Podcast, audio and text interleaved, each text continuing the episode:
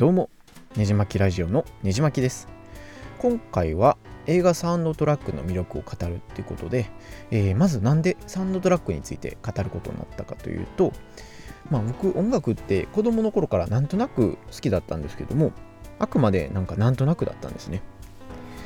でもほんまに音楽に感動して真面目に聴くようになったのはあ実は映画のサントラがきっかけなんですね。であと前回も映画館の良さについて語ってたので今回は音楽についての話をしたいなと思います。で、えー、出てくる音楽は Spotify プレイリストに、えー、軽くまとめてみましたのでよければあ説明文のリンクから飛んで、えー、聞いてみてください。でいきなりなんですけども時代は西暦2000年平成12年にタイムスイップしてですね。まああの僕が名探偵コナンとか見ながらあ恋愛の、ね、例の字も知らないのに、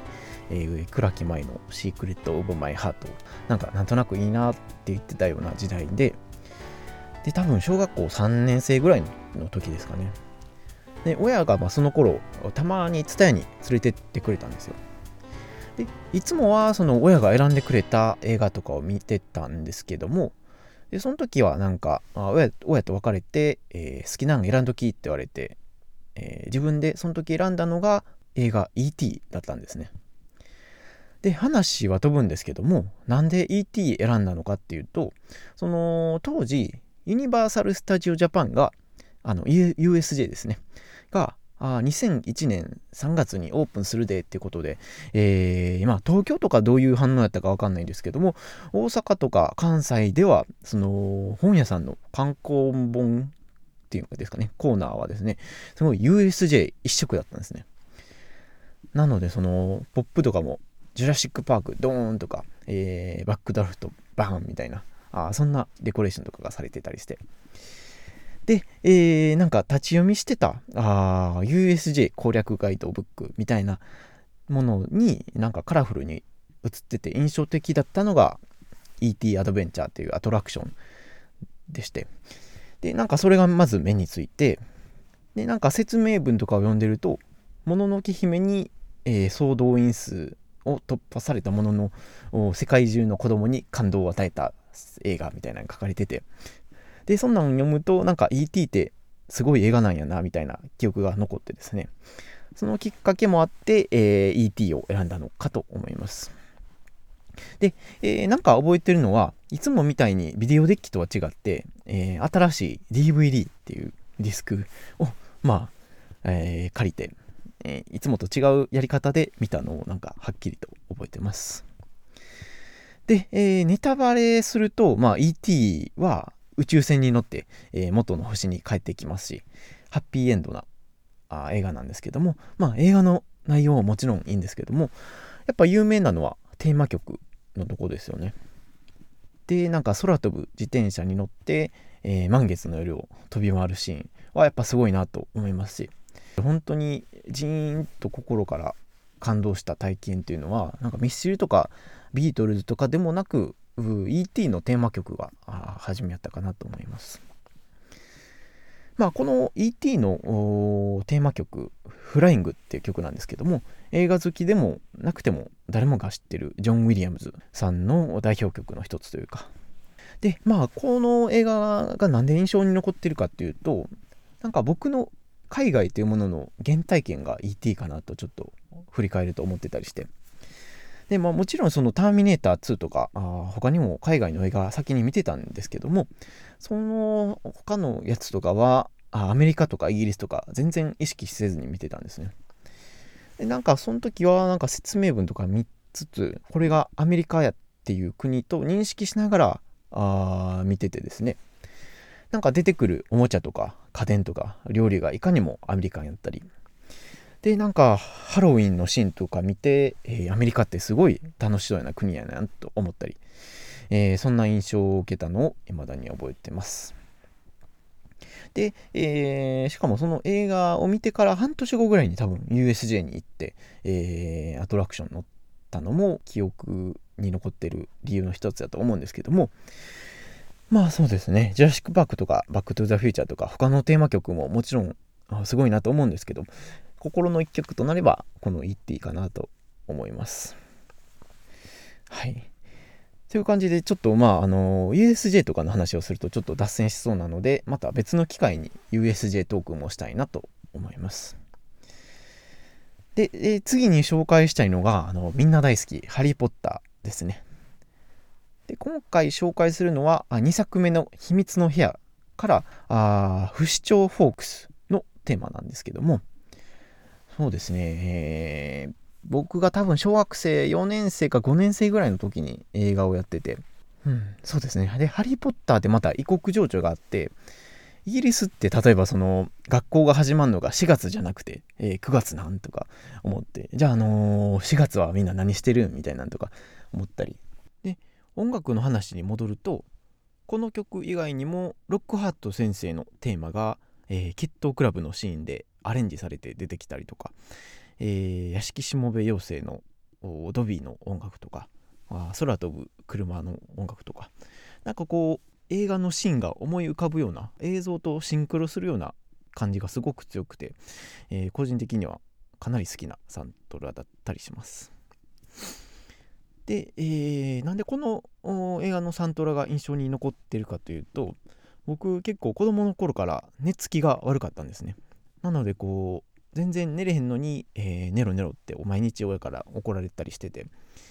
で、えー、まあ、あのベッドに横になって、まあ、何もすることないなと思いつつあのようやく見つけた姉ちゃんの MD プレイヤーを借りてこのサントラダビングしたやつをよく聞いてました。でそうですね。当時一度だけ見た「ハリー・ポッターと秘密用のお部屋」なんですけどもなんか音楽があるおかげで、えー、なんかそれを頭の中で再現できるような感じがして、えー、すごい印象に残ってます。まあ例えばこの不死鳥のテーマもラストのバジリスクっていう蛇と戦う場面があって、えー、そこでハリー・ポッターがあーやられそうになってピンチになってなんかおどろおどろしい曲が流れるんですけどもその瞬間に、えー、不死鳥がこうふわっと助けに来てくれる感じのシーンがあるんですけどもそこでもなんか不協和音と混ざって、えー、この不死鳥のテーマが鳴るみたいなそんな仕組みになってて、えー、そういったところもなんか子供ながらにすごいなと、えー、感じ感動した覚えがあります。なのでなんか不死鳥のテーマを一旦聞いてから、えー、後半の方にある「デュエリング・ザ・バジリスク」っていう曲を聴くとあなるほど。そういう仕組みなんや。みたいなああ感動みたいなのがあるので、えー、聞いていただければなと思います。なんかそうやってなんか映画を思い出しながら聞く体験はその子供の時初めて、えー、感じた体験でその感動というのは今でも生きてるかなと思いますね。うん、まあ「ハリー・ポッター」ってまあ子供向けの映画なんですけども意外と音楽はすごいいいのでブックオフのサントラコーナーとかほんまに100円で投げ売りされてるので、えー、興味のある方は是非買って夜に一人で聴いてみてください。で、えー、もう一つファンタジー映画で紹介したいのが「ロード・オブ・ザ・リング」の一作目である「その旅の仲間」っていう映画からの一曲ですね。で「ロード・オブ・ザ・リング」も結構いい曲が多いんですけどなんか例えば勇敢な感じのカザ・ドゥ・ドゥム橋のテーマみたいなのがあったり、えー、他にもなんかアモン・ヘンっていうなんか鉄の剣が響くような結構ダークな音楽もすごいんですけども個人的にはあホビットショーのテーマですね。で、えー、どんな曲かというとなんか牧歌的な美しいメロディーが流れる曲なんですけどもその音楽にはセリフが入ってなくてもなんか村人の声まで聞こえてきそうなぐらい雰囲気を持った曲で、えー、そんななんかほんのぼのしたあ美しい曲がなんかすごい子供の頃の自分に、えー、刺さった記憶があります。えー、ってな感じで結構幼少期時代のところでだいぶ時間を使ってしまったのでパッと飛ばしていくと他そうですね日本人の映画音楽家に移るとやっぱり思い浮かぶのは坂本龍一さんかなと思ってます。で、えー、そうですね個人的に一番好きなのは「ラストエンペラー」っていう映画の中で流れる「レイン」っていう曲ですね。で坂本龍一さんはこの「ラストエンペラー」のサントラに、えー、携わって日本人として初めてアカデミー賞作曲賞を受賞したあみたいなんですけどもこの曲もすごい良くてで、えー、どんなとこで流れるかっていうとその王様と別れを決めたお妃さんみたいな人が、えー、ドアに別れの置き手紙を差し込んでで階段から走り降りてえー、土砂降りの中歩いて、えー、出ていくみたいなシーンなんですけども、えー、そこで流れる音楽レインと映像がすごいマッチしててなんか映画見終わった後でももう1回2回ぐらい見直したぐらいなんか完璧な、えー、感じなんですね。まああのー、そうですね長い映画なのでちょっと見るのが辛いなっていう方もなんか YouTube で、えー、レインラストエンペラーシーンとかで調べて、えー、ぜひ見てほしいなと思います。まあ、坂本龍一さん最近っていうか2010年代とかでも映画音楽ボンボン出されてて日本映画の「怒り」っていうやつでもサントラ丸々出されてたんじゃないかな。なんですけどもこれも地味なんですけどもどれもシーンに合ったあ音楽、えー、ばっかりなので、えー、映画と合わせてぜひ聴いてみてください。で、えー、まあ、坂本龍一とやっぱり合わせて語らなあかんなと思うのが、スタジオジブリと久石譲ですよね。で、個人的にはジブリ、まあ、いろいろいい映画ばっかなんですけども、一般的にその人気が多分高いだろう、もののけ姫か、その千と千尋の神隠しが、個人的には特に好きかなと思います。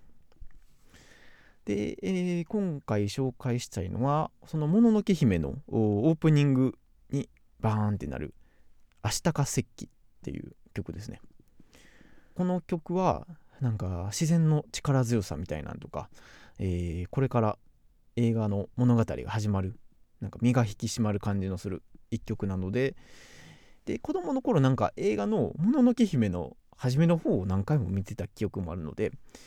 えー、それもあって特に印象深い一曲だったりします。で、えー、まあ飛ばすと、えー、ジブリというとやっぱり、え、海外ディズニーですね。まあディズニーもいろいろあると思うんですけども、え個人的に印象に残ってるのはやっぱりアラジンのジーニーかなジーニーのテーマかなと思ってて。で、えー、そうですね魔法のランプをつけて出てきたジーニーが踊る時に流れる曲というかあ音楽なんですけども、まあ、これすごいコミカルで子供の頃は何回も見た記憶があります。でなんかあの「リトル・マーメイド」の「アンダー・ザ・シー」とかもすごい音楽いいなと思うんですけどもまあ映画自体はアラジンの方が面白いかなということでアラジンを紹介してみました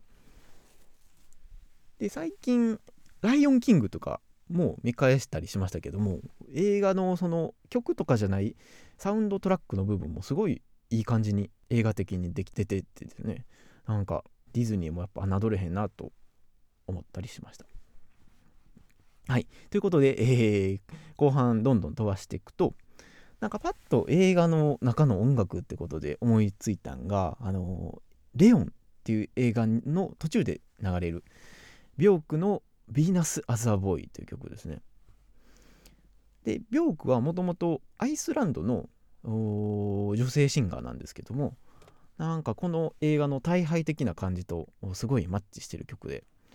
なんか聞いたことがない楽器が鳴ってたり、そのシーンとすごいマッチしてたあかなと思って、これを選んでみました。で、えー、どんどん、えー、プレイリストを飛ばしていくと、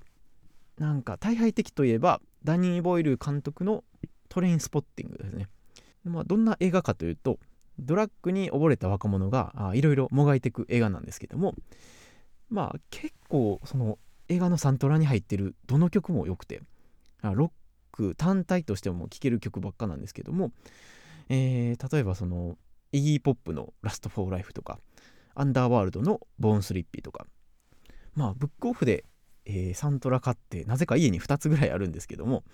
えー、そうですね。どの曲も最高なので、えー、Spotify とかでぜひ聴いてみてください、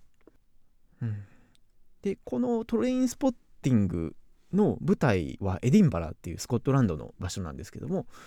世界一周中に、えー、訪れた話そろそろしようかなと思ってるので、えー、まあまた楽しみにしといてください。で異国情緒感つなぎでいくとあのスラムドッグ・ミリエ・オネアっていう映画のラストのダンスシーンで流れる曲ですね。で、えー、このダンスシーンで流れる曲はなんかインド映画をオマージュしたあ感じでなんか映画自体はシリオスなんですけども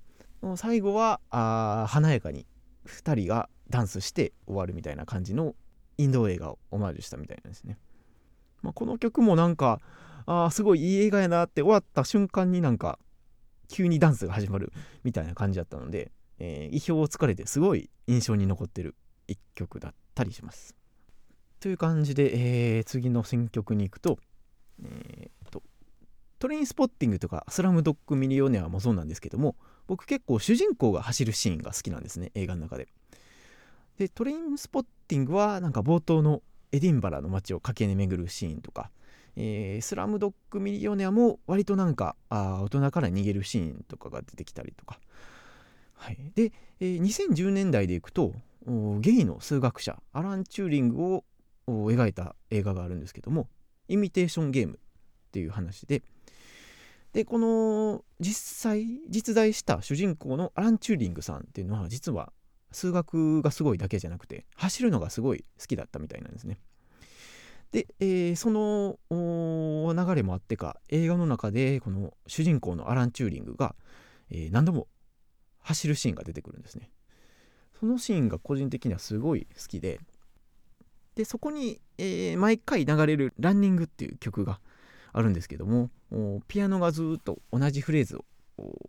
繰り返していくようなシンプルな曲なんですけどもまあ僕自身もランニングすごい好きなこともあってかあ思い入れがなんか強い一曲ですね。でこのアラン・チューリングさんなんか実際にその隣の町までよく走ってたってエピソードも残ってて調べてみると